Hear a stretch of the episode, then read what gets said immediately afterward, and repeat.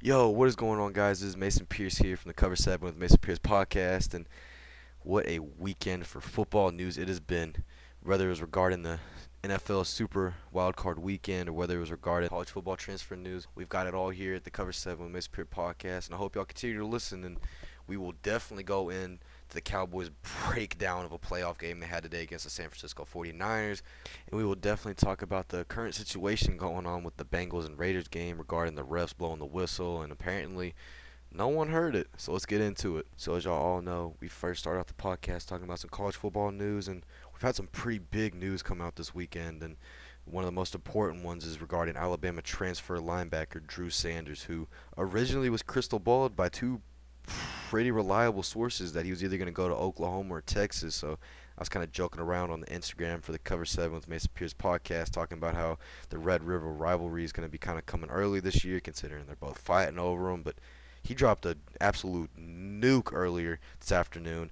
And he and he announced he'd be committing to Arkansas, which I think is a great pickup for Arkansas, as they had just lost their their captain at linebacker Grant Morgan, who was a second team All American, led Arkansas in tackles for two years, and was a great player. So he's got pretty big shoes to fill, but I think he'll fill it. And Drew also will join Jaden Hazelwood, the former five star recruit from Oklahoma, who had a pretty good career so far. So right now, Sam Pittman and those Arkansas Piggies are doing very good in the transfer portal. And on to some more news, Georgia's starting safety, Tykee Smith, who transferred from West Virginia to Georgia last season, Unfortunately, he did tear his ACL in the beginning of the 2021 season and had to sit out all of this year, which is kind of a bummer because they did end up winning the national championship.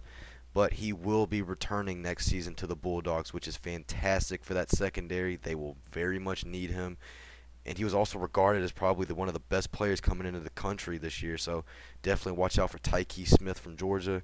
Another another great transfer that finally committed was Ole Miss transfer running back Henry Parrish Jr. He commits to the Miami Hurricanes, and uh, I mean Mario Cristobal is killing it right now down in Miami, getting all these great recruits to come to his school. And this wasn't kind of shocking really for anyone. Henry is from the Miami area, but nothing less is this is a great pickup for that Miami running back room, which is kind of lackluster in a way. I mean, it really wasn't didn't stand out this year as it normally does, and Another great transfer who committed this weekend is Wyoming transfer cornerback C.J. Coldon, who is committing to the Oklahoma Sooners. And this is absolutely a fantastic pickup for Brent Venables, as C.J. was a four-year starter at Wyoming, and he honestly might be one of the better cornerbacks this season. So watch out, watch out for the name C.J. Coldon, and I would not doubt this guy ends, ends up becoming a dog. And another huge pickup for Arkansas. LSU transfer cornerback Dwight McGlothern. He commits to the he commits to the Pigs after Arkansas literally lost two of their best secondary players to LSU. So kind of Arkansas getting a jab back at them, saying, "Hey, we're gonna take one of your guys since you took two of our guys." So great pickup for Sam Pittman once again, and this Arkansas team, man, they might they might come back this year. I could see I could see their ceiling easily being 10 and 2. And once again, Texas is striking again from the transfer portal after they already got Quinn Ewers. They're tagging him up with Alabama transfer tight end Jahleel Billingsley. He commits to Texas after Texas had lost Jared Wiley to my TCU Horned Frogs. This is a fantastic pickup for Texas as they were looking to strengthen up that tight end room to pair Quinn Ewers with even better better receivers after you know Xavier Worthy had a great freshman year and watch out for the Longhorns this year as I know this hurts to say as a TCU fan but Longhorns might be a team you really want to watch out for and another pretty decent de- defensive players off the portal now is Oregon transfer cornerback DJ James he commits to the Auburn Tigers which we all knew Auburn needed another cornerback immediately because they lost both of their starting safety and corner in Smoke Monday and Roger McCreary to the NFL draft. So this will be interesting to see how it turns out for Auburn as well because Auburn's kind of a toss-up next year. They lost Bo Nix to Oregon and they are getting another veteran quarterback presence back as well as getting Zach Calzada, the transfer from Texas A&M, who he he had great moments this season, especially against Alabama and that upset win but he also did show a lot of moments where he's it's like, okay, maybe we need to reconsider who our starting quarterback is, but nothing less. That was a great pickup for Auburn as they kind of needed a guy just to fill in for a year or two, kind of get their backups and their future recruits, you know, kind of welcomed into Auburn, kind of get them settled in as being a quarterback at a big school like Auburn. So once again, Auburn has done very good in the transfer portal. They're kind of like another Arkansas team where they've done great, but have kind of been underrated in a, in a way. And personally, for one of my most favorite transfer portal commits at, for this weekend is former Notre Dame transfer, kind of hybrid linebacker, hybrid safety, in Khari Gee He commits to Georgia Tech, which he is from the Atlanta area. So once again, another hometown kid who's coming back home, and this is great for that Georgia Tech defense that they pretty much the bottom of every statistical category in college football, but he does give them that much needed safety and linebacker presence. My best comparison to him is kind of a Micah Parsons right now in the league, where he's able to kind of switch back and forth. And I know another player that maybe not a lot of people know of, but Myles Jack for the Jacksonville Jaguars.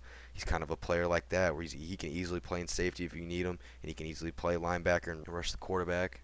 But nothing less is a great pickup for Geoff Collins and the Yellow Jackets down in Atlanta, and I kind of want to see Georgia Tech do good. I mean, as we all know, Georgia Tech's kind of been a bottom feeder in the ACC. They've never really gotten past that three win limit, kind of like the Detroit Lions of college football.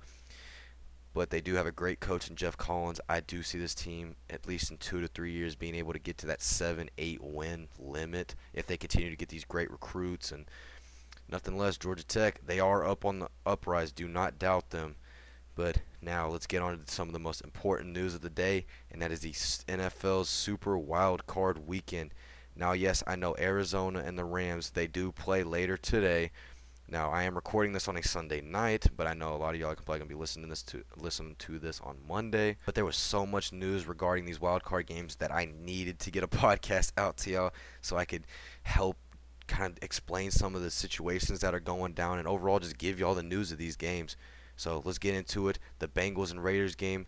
It was Joe Burrow and Ja'Marr Chase. I mean, they're picking right off where they left at LSU. I mean, Ja'Marr Chase went off for about 100 yards. Joe Burrow about 300ish yards. I mean, I don't see anyone stopping them, especially the Titans next weekend. I don't see the Titans in that depleted secondary. I mean, Kevin Byard's not going to single-handedly carry them to a win unless Derrick Henry somehow goes for 200 yards and blows up. But now the Raiders, the Raiders did not play great in the first half. They played okay in the second half, but they did start to pick up some speed. Bengals were starting to kind of lose that momentum, and obviously Las Vegas was starting to pick back, pick up that momentum that Cincinnati had dropped off. And I mean, Derek Carr was looking like a franchise quarterback that last drive. And now I want people to understand Derek Carr will never be that Hall of Fame all pro quarterback. He will never be that. But I want people to put respect on his name for the circumstances he has had to deal with this season, especially with the the Henry Ruggs, the whole DUI situation that happened, and just overall with the Jon Gruden getting fired and having to completely switch the system. So I want us all to at least appreciate Derek Carr for what he has done for this Raiders team, taking them even to the playoffs. Because I know a lot of teams that are a lot more st- stable, like the Seahawks, who didn't even get close to making the playoffs didn't even make. So, Derek Carr, I applaud you. I hope wherever you end up going next, they treat you a lot better than Las Vegas and Oakland did, and I hope you find success. Personally, I think Minnesota will be a great, be a great situation for him because simply, I know the I know Minnesota's trying to get out of that contract that they have with Kirk Cousins. As Kirk Cousins has showed, he's not a playoff quarterback. He never will be a playoff quarterback, and I know that the Raiders are probably going to want to get rid of Derek Carr and find someone new. So I think this would be kind of like another great Jared Goff and Matthew Stafford type trade where, you know, I think Vikings probably trade a first rounder, you know, Raiders trade a first rounder. Kind of just literally swap picks, but swap quarterbacks at the same time. One of those weird trades you almost never see, but I think it would be a great situation for Derek Carr, considering he would have Justin Jefferson, Adam Thielen, Dalvin Cook, a decent O line. I mean, I could see him really succeed up there, up up north. So, once again, Cincinnati, congratulations also on snapping that 31 year playoff win drought. I mean, that is insane to think. It is it, just to put it in perspective, there's kind of a whole joke going on right now on Twitter where it's like send the text, and I know a lot of y'all are kind of like, why why would they be saying send the text? Literally, Cincinnati's last playoff win was before texting was even invented. So there had never been a text the last time Cincinnati had won a playoff game. So amazing for Joe Burrow to kind of change this this whole team atmosphere. He's given the Cincinnati team a whole boost of morale, a whole boost of confidence, and I mean, I don't see who can stop this. I think the Chiefs and Buffalo are about the only teams that could possibly stop this Bengals team. But even then, seeing kind of what how Pittsburgh almost kind of came back on the Chiefs, I don't really see Kansas City lasting that long. And that brings us into our last game of that Saturday night, which was the New England Buffalo game. That game was never close. I'm just going to tell y'all how it is. Mac Jones played pretty mediocre. I personally think Mac Jones is a little bit overrated considering, you know, his coach is Bill Belichick, and everyone thinks, oh, well, if you play even remotely decent for Bill Belichick, you're going to guarantee to be a great quarterback, seeing how great Tom Brady was. But I think we all kind of realized that, you know, Tom Brady was majorly one of the reasons why all those New England teams were great because of the leadership he had and the push for championships. But when we look at the stat line, Mac Jones was 24 for 38. He threw for 232 yards. He threw two touch two touchdowns, but also threw two costly interceptions early on in the game. And when you look at his stats, you kind of think, well, he couldn't have possibly had that bad of a game. But when you actually watched the game and saw how they never really got clicking, a lot of the New England receivers were dropping pretty easy passes.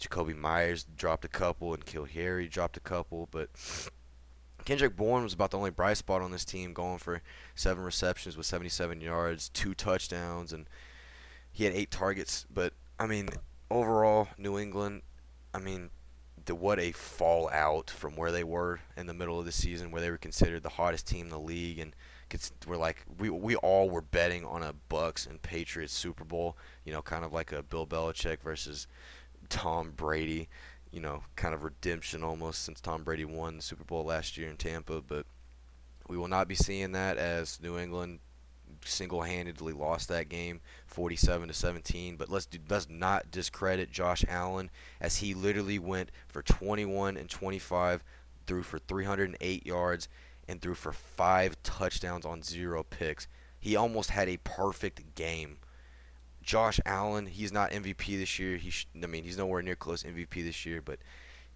I, I'm so glad, in my opinion, that the Bills found them another Jim Kelly to carry this team. Hopefully, they actually will win a Super Bowl and not lose four straight. No hate, Bills fans, but come on, four straight Super Bowls, you don't win at least one. Now, the rushing attack was pretty good. Devin Singletary, he had him a heck of a game, rushing for 16 carries on 81 yards and two touchdowns. And I mean, Isaiah McKenzie once again being the great kind of utility tool almost he is.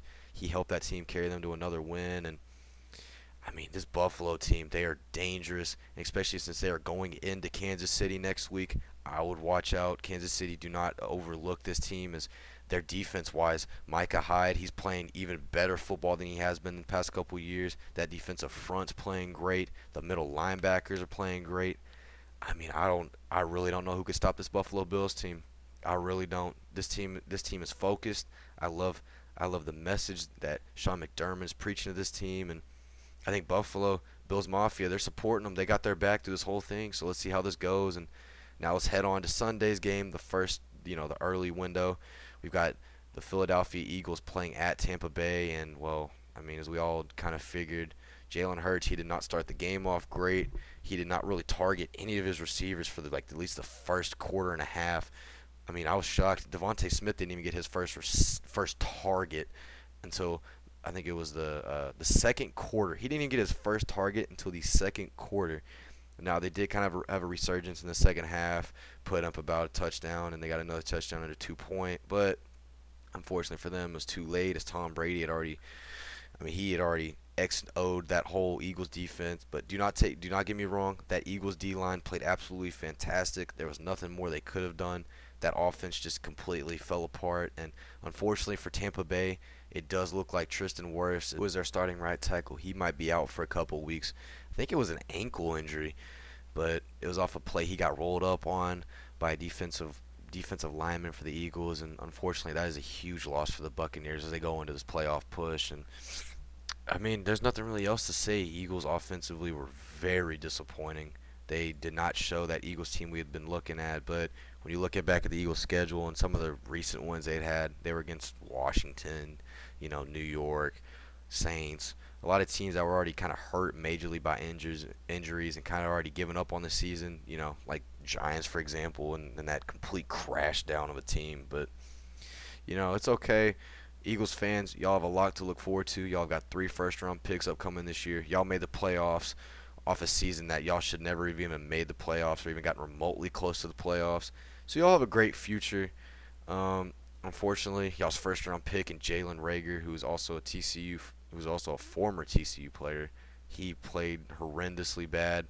Um, I think I still think y'all passing up on Justin Jefferson was insane, but you know he's had moments. He's had decent moments. I mean, considering he got targeted three times, only had one catch for two yards, and nothing else except that. It's kind of worrying. Kind of like another J.J. Arcega-Whiteside drafting a guy in the first two rounds, and he barely puts up any production. Now, let's get on to arguably the best game of this, NFL Super Wild Card Weekend, which was the Cowboys versus the San Francisco 49ers.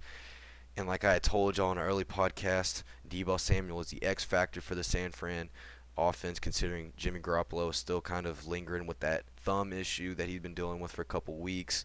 Um, yeah, um, let me just start the chant fire Mike McCarthy. I mean, the coaching during this game was horrible, the penalties were horrible. I mean, I've never seen a team fall fall from such high success ever. I mean, it doesn't help the fact we started off our first offensive possession with two sacks on Dak. That did not help at all. Um, we kind of gave San Fran life by just stupid penalties, stupid mistakes. I mean, you can't hold, you cannot have so many false starts to the point where it gets unacceptable. And I think Dallas is their first first concern this offseason is bettering that O line, finding new players. Unfortunately, I think Tyron Smith, he's injured goods. I mean, he had a good couple years here in Dallas, but he has not shown anything recently. He got absolutely murdered today against this San Fran D line and nothing against him. He's a great player. It just he's he's kind of out of that period of his career where he's really good. And another issue, Ezekiel Elliott why have we been playing this guy when he has an MCL, PCL, whatever sprain it is? He had been dealing with the PCL, MCL strain for like the the second half of the season. I don't understand that. Once again, that's another coaching staff issue. I know that Jerry Jones probably realized that having Tony Pollard as your starting running back is not going to bring in a lot of people, but unfortunately, Ezekiel Elliott has not really been that great of a running back. I mean, I know his stats say otherwise. I know it's I know it probably looks a lot like, well, why are you hating on Zeke? You know, Zeke Zeke's had great flashes, he had great moments, but I mean, even though he barely passed a thousand yards this season rushing, if you watched any of the Cowboys games, you realize that most of his runs were only three yard little baby runs, while he's I think while he'd be rushing for about 30 carries. So once again, that's another concern Jerry and this front office need to worry about this offseason is how are you gonna how are you gonna work around Zeke's Zeke's contract that y'all paid him that five year ninety million contract after he withheld to get that pick. so I mean I there's a lot of concern right now for this Dallas offense. CeeDee Lamb, he barely got any targets, and I know the I know he I know he dropped a pretty critical pass, but at the same time, he was probably aggravated beyond his mind that he barely got any targets in such a huge game like this. As we all know, CeeDee Lamb is a really key factor for Dak's success. Amari had a decent game. He had six receptions for about 60 yards, and that, that one pretty nice touchdown pass by Dak, which was about his only good pass this whole game. But mean, there's a lot of there's a lot of worry going into Dallas into this offseason. A lot of a lot of coaching staff changes. Like Dan Quinn, Dan Quinn is pretty much solidified. He's going to end up being the Broncos head coach.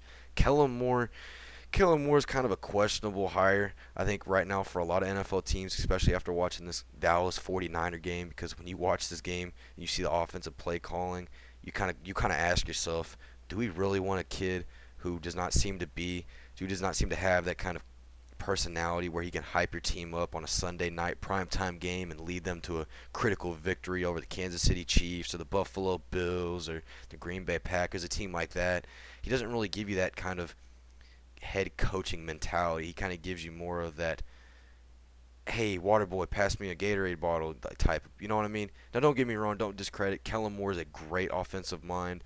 Like, I mean, if you don't really know who Kellen Moore is, he played He played college football at Boise State. He went 52 and three his whole career at Boise State. So he's had so he has success in his blood, but after watching this game, it's kind of discredited almost everything he has done. Let's not put all the blame on this coaching staff because Dak Prescott, statistically, he went 23 for 43 on 254 yards, one touchdown, one pick.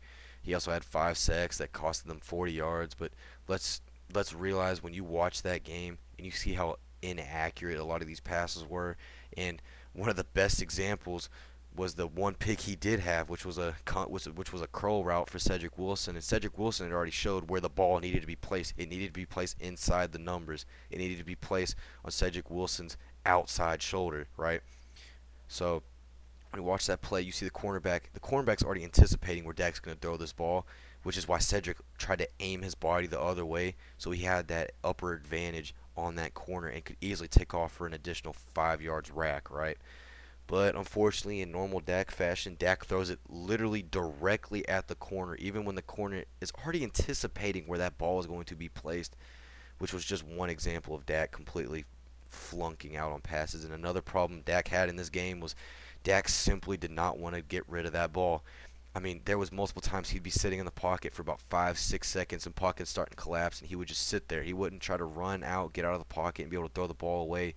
So at least we could punt the ball and get and get and have better field position for us against that's that San Fran offense. But of, of course, Dak would hold the ball to the last possible second, maybe thinking he could get a playoff, you know, make a Sports Center top 10 type play. But unfortunately, that never did happen, and that's why Cowboys ultimately it did end up losing this game. Now, fans, we did no one needed to be throwing beer bottles and trash at these players. As I know they're probably already going through a lot of pain right now. They're going through a lot of criticism. A lot of them's careers they're pretty much over at this point after this game. But let's not trash them. Let's not th- let's not put them down. Let's respect them for the players they are. They did have one heck of a season going 12 and 5, but once again, we all have the right to be disappointed in them because we expected way better out of this team. Jerry even expected way better out of this team, and nothing less. This was a very disappointing year for the Cowboys, considering they they went 12 and five, and I know a lot of us we saw midseason kind of who the real Cowboys were when they played teams like the Raiders and the Broncos, where they completely choked and once again penalties were killing them with the holding and offsides and false starts and overall this was more a game about fundamentals and understanding the basics more than trying to make the big play, make the big run, make the big pass, make the big touchdown. It it ultimately came down to who had better fundamentals, and that was the 49ers and their techniques. So, credit off to Kyle Shanahan and that 49er coaching staff. They outcoached they outcoached the Cowboys by a mile, and once again, do I think Mike McCarthy needs to be fired? Absolutely. Jerry needs to bring in a more younger, more fresh type of coach. Because obviously, even the beginning of the season, you could see Dak had frustrations with Mike McCarthy and the way he ran the team. A lot of the players didn't really feed off well with Mike McCarthy. Even last year when we did hire him, I didn't think this was a great long-term investment at quarterback. I'm kind of looking for more of a long-term investment at quarterback. I think, or not quarterback. I'm sorry, looking for more of a long-term head coaching gig right now for the Cowboys instead of looking at a more win or bust type thing. Because if we wanted to do win or bust, we should have went out and got us a guy like Bruce Arians or um, really like Bruce Arians. I mean, Bruce Arians, what he's doing with Tampa Bay is, I mean, great. I mean, yes, it helps the fact he has arguably the greatest quarterback of all time in Tom Brady. But once again, Mike McCarthy, that final season he had in Green Bay where they went 4 and 12 with Aaron Rodgers and Davante Adams, which should never happen. That kind of showed that flaw that came with Mike McCarthy's coaching. But you know, Jerry Jones kind of felt like, okay, maybe Mike McCarthy might be his guy, and ultimately he wasn't. So yes, I do see Mike McCarthy getting fired at least sometime in this offseason. I don't know when exactly. Um, I do see Dan Quinn le- leaving to go take that Broncos head coaching gig, which he deserves. He turned this defense around from being 32nd in the league last year to a top 15 defense. And it was all led by Micah Parsons, the rookie standout linebacker, the first team All Pro, Pro Bowl linebacker which he deserves all the respect this year. I don't think he deserves Defensive Player of the Year, but he definitely deserves to be in that top three for voting. I mean, obviously T.J. Watt easily deserves it, but Trevon Diggs, he also had an excellent year, being named First Team All Pro, with I think it was 11 picks total, which is absolutely insane for a corner. Great year once again for um, Trevon Diggs. Now, a couple guys that need to be kicked off the team ASAP going into the offseason. Anthony Brown, his time definitely is up. Yes, I know he had the one pick in this game, but when you look at the mistakes he made and the passes he gave up to Jimmy Garoppolo and this 49ers offense, it was costly at the end. So I think Anthony Brown beat will be on his way out. Um, another kind of underrated topic really right now in this Cowboys defense is should Leighton Vander Esch get re-signed? Personally, I think he should. I think it should be more of like a one-year prove-it type deal, where he kind of, you know, we see if he's really going to be great long-term, so we don't make another Zeke-like investment where it completely ends up being a bust. Um, he played great in this game. He had a cr- couple great stops on third down. I think Leighton overall definitely deserves to get paid. I think it should just be a one-year prove-it type deal, and then we can sign him to whatever contract extension Jerry Jones feels like paying him. Um, Odighizuwa was a great steal for us out of the draft. I can't wait to see this kid in the future as our nose tackle. Um, let's see here. I mean, nothing really else defensive wise. I mean, Devon, Damontae Kazee, he'll probably be out the door because he was only on a one year deal. Keanu Neal, we probably should just let go. I think we should sign Malik Hooker, the safety that played originally for Indianapolis. I think we should re sign him maybe on like a one year deal just to see a maybe what he can do this year again. Um, CJ Goodwin, who's a great special teams player. I hope we keep him around. Uh, Carlos Watkins, I mean, he played a lot. He played really good during the regular season. I could see us possibly keeping him around. Um, yeah, so hopefully we do sign some free agents during the off season because we do need to address that offensive line. We do need to address the secondary. Um, I will eventually release a Cowboys projected or mock draft kind of thing where I kind of discuss who I feel like they should draft, and then I'll kind of discuss who some of the experts think they will draft. And yeah, so once again, San Francisco 49ers do defeat the Cowboys by a score of 23 to 17 and the 49ers will advance to play Green Bay in the divisional championship round at Lambeau Field, which that game will probably end up being very one-sided as Green Bay is coming off a very good West rest week and they will be getting all of their players back, and I mean literally all of their players back. So that'll still be a fun game to watch, nothing less. And let's get on to the final game of Sunday of the NFL Super Wild Card Weekend, which was the which was the Kansas City Chiefs playing the Pittsburgh Steelers, which this ended up being Big Ben's final game as a Pittsburgh Steeler and most likely his final game in the NFL. So congratulations to Big Ben on a Hall of Fame career. I can't wait till we all see you in Canton, Ohio. But in this game, this was obviously very one-sided. Patrick Mahomes, that Chiefs offense, they just continuously killed that Pittsburgh Steelers defense. Um, they proved once again why they are Super Bowl contenders. They proved once again why they are not a team you want to face in this playoffs.